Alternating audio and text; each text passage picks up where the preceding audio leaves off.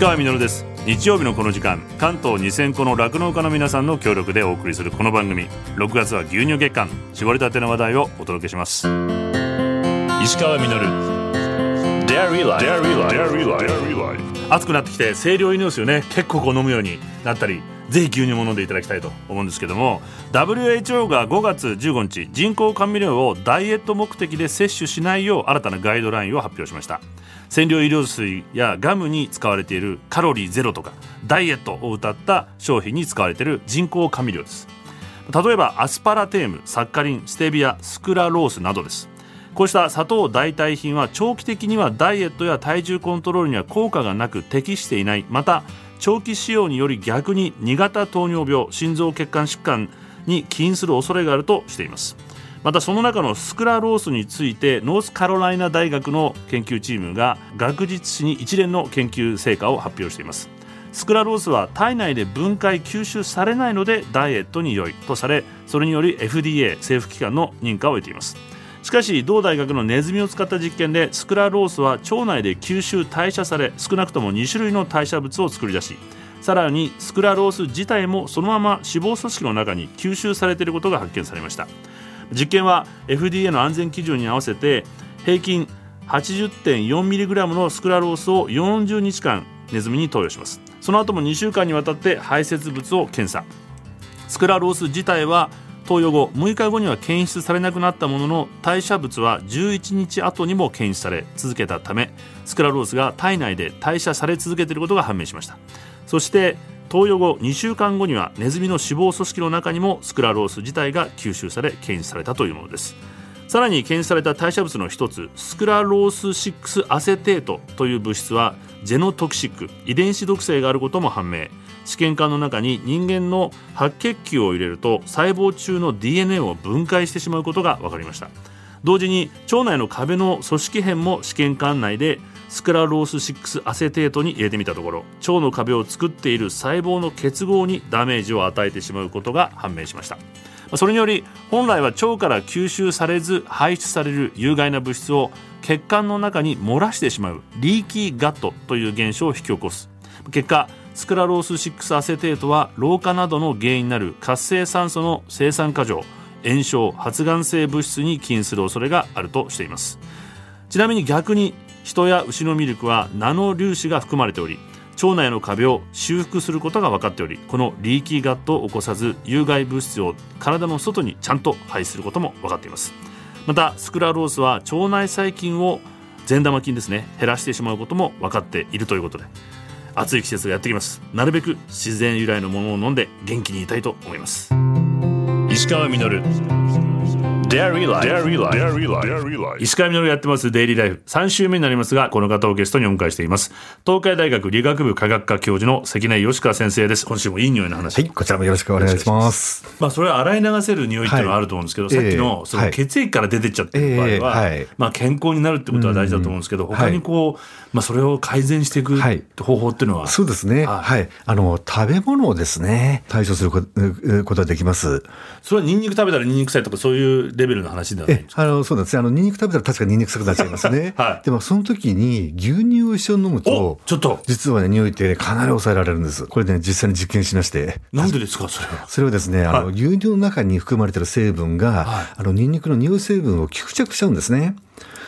そうするとそれがあの、まあ、体の中での、まあ、体への吸収をあのブロックしてくれましてそのままこう代謝されて出ていっちゃうという。もう抑えてくれて出してくれるんだ、はい、そうなんです。他に何か聞くのありますはい。あとですね、あの、先ほど出てきた疲労臭のアンモニアなんですけども、はいはい、牛乳から作られるラクチュロースと呼ばれるですね、はい、あの、まあ、お砂糖みたいなものがあるんですけどね、はあ、これを摂取すると、ええ、実は疲労臭を抑えられるというですね、実験結果があります。なんでだろう？このラクチュロースというものを摂取しますと、まあ、胃では分解されずに大腸まで届きます。はあ、そうすると、腸の中のビフィズス菌の餌になるんです。はいはい、そうするとビフィズス菌、要するに善玉菌が増えまして、うん、それがですね、あの、いい意味での酸を作り出すんです。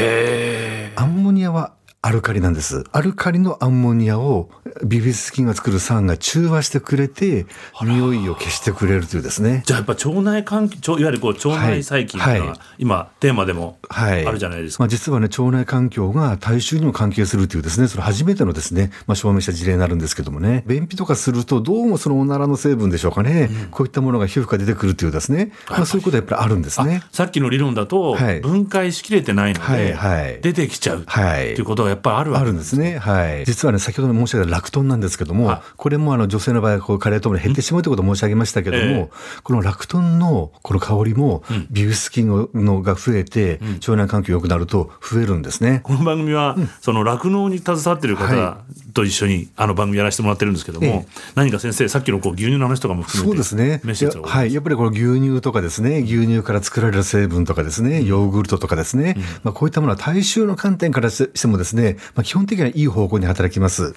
ですので、ね、ぜひそういうものをですね、あの、いいものをですね、あの、提供していただければ、あの、大変私の世界でも、大変有効だと思います。いや、でもこれ新たな発見ですよね。なんかこう、骨にいいとか、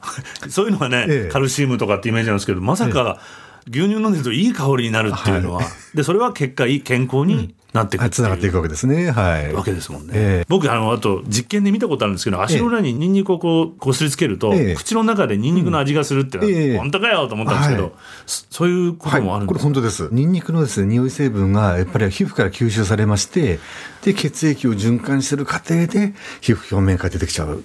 で、その味もですね、あの、けあの口の中でも当然血管がありますから、はあ、その味が感じられちゃうんですね。人間は出してるだけじゃなくて、はい、皮膚から、吸収もしてるんです吸収もしてますね。はい。でじゃあ香水シュッシュッとつけたりするじゃないですか、ええこれもつけてるところだけじゃなくて、吸収してる。はい。一部吸収されまして、はい、やっぱり全然違うところから香り成分出てるんですね。やっぱりね、あんまりこう大量につけますとですね、もしかしたらですね、何か影響出てくる可能性もですね、懸念されますね。えー、じゃあ化粧品とかもそうかもしれないし、うん、いろんなことも体につけるもの、はい、食べるだけじゃなくて、他に何かこう先生が今こう注目されてることってあったりするんですか、うん、まあ実はですね、あの、この体臭がちょっと一部の方の話なんですけども、どうも自分の体臭によって周りの方がですね、ちょっとアレルギーのような症状を起こしてしまうと。えーはい、例えば会議室で会議してます。そうすると、周りの方がみんなですね、目が痒くなる、咳をするとか、鼻水をするとか、で、そういう状況になってしまって、で、それを見ているのがもう痛まれなくなってしまって、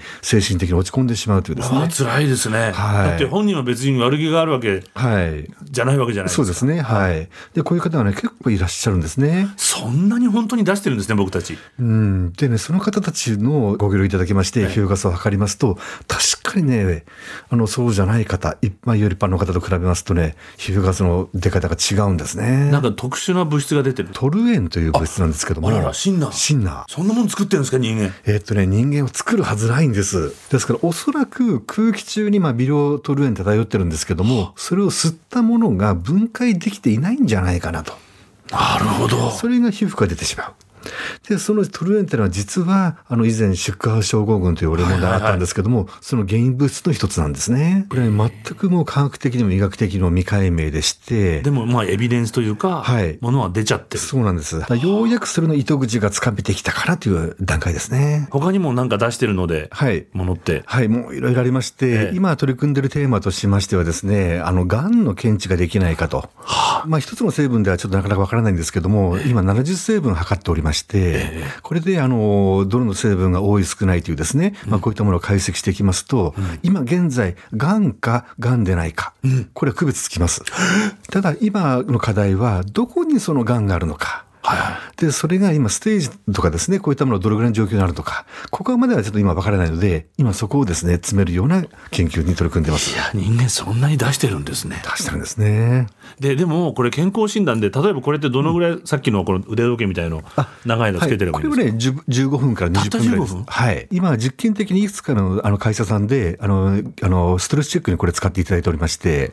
はあ、これそれなりになんか検知できるというですね。いやいや会社とかでもねやってこうストレス溜まってる人もお前も溜まってるから帰れとかって、えー、そうですね。あの 結構今うつ病とかになってしまってそこまでね追い込まれるわけですから、はい、はい、多いんですね、はいはい、でそういう方を早期発見するあるいはそういう方をその後にケアした後に復職できるような支援ツールとしてですね、まあ、こういったものを活用したいなと思ってます。実はあの匂いで病気を知るっていうですねこの概念はもう紀元前からあるんです。あのヒポクラテスという方が書いたあの本にですねちゃんとそういうこと書いたんですね、えー、で逆に言えば昔はもうそれしか、まあ、やり方がややりようがなかったっていうのがあるんですけども、やっぱり現代ではですね、まあ、匂いで病気を診断というのは、まあ、なかなか実現してないわけです。うんうん、でそれをね、なんとか私は実現したいと思っておりまして。いやいや、だから本来僕たち気にしてないですけど、うん、その人間が出す香りだけに限らず、環境にある香りも含めて、うん実はすごく大事なものなんですね、はい、香りっていうのは、ね。はい、まだまだお聞きしたいことが尽きないんですが時間となってしまいました。石川稔デイリーライフ東海大学理学部科学科教授の関根義川先生をお迎えしました。3週にわたりありがとうございます。ありがとうございました。石川稔デイリーライフ。石川稔がやってまいりましたデイリーライフ。この番組では皆さんからのメッセージをお待ちしておりますメールアドレスはミルクアットマーク TBS.CO.JP です。採用させていただいた方にはミルクジャパンのオリジナルグッズと番組ステッカーをプレゼントさせていただきます。番組公式ツイッターもあります。ハッシュタグミルク954をつけてつぶやいてみてください。いや関根先生本当にね匂いの世界香りの世界を改めてね。でもお名前がこのヨシカっていうのも良い香りという名前っていうのもすごいなと思ってしまいまして。実は僕の友達と同級生だったってこと後で分かりましてびっくりしたんですけども。お話を伺っていて訪れた多くの牧場が徹底的にこう匂い対策をしている意味がこう分かった気がしたんですけれども、まあ、特にですね一つの牧場を思い出しましてその牧場ではこの海外セレブの間で話題になったカーボンデトックスいわゆる炭を食べて毒素を吸着させて排出するというやつ、まあ、これを独自に思いついて実行されていました。那須塩原市のハーレー牧場の月井さんという方だったんですけど、ま、彼の理論によると牛の乳は血液からできている。で牧場の匂いを呼吸したり牛の体臭が強かったりすると牛の血液にそれが吸収されて牛乳に匂いが移ってしまうんじゃないかと、まあ、だから牧場を徹底的に清潔にして全く匂わないようにして餌に炭を混ぜて牛の体臭を減らしていく、まあ、そうすれば牛乳ももっと美味しくなるんじゃないか、まあ、そして本当にね飲んでみるとハーレー牧場の牛乳っていうのは雑味がなくてうまみがぎゅーっとこう凝縮してるようなね美味しさがありました。学者である研究者の関根先生はデータと科学で酪農家の月井さんは経験と知恵で2人が導き出した結果が同じ方向を示していたのに本当にびっくりしました。全く違う畑の2人に共通していたのは自分の発見に2人ともワクワクして楽しそうだったことです。探求心を忘れずに僕もワクワクしていきたいと思いました。石川稔デイリーライフこの番組は関東2000個の酪農家関東生乳関連の提供でお送りしました。石川稔。Dairy Life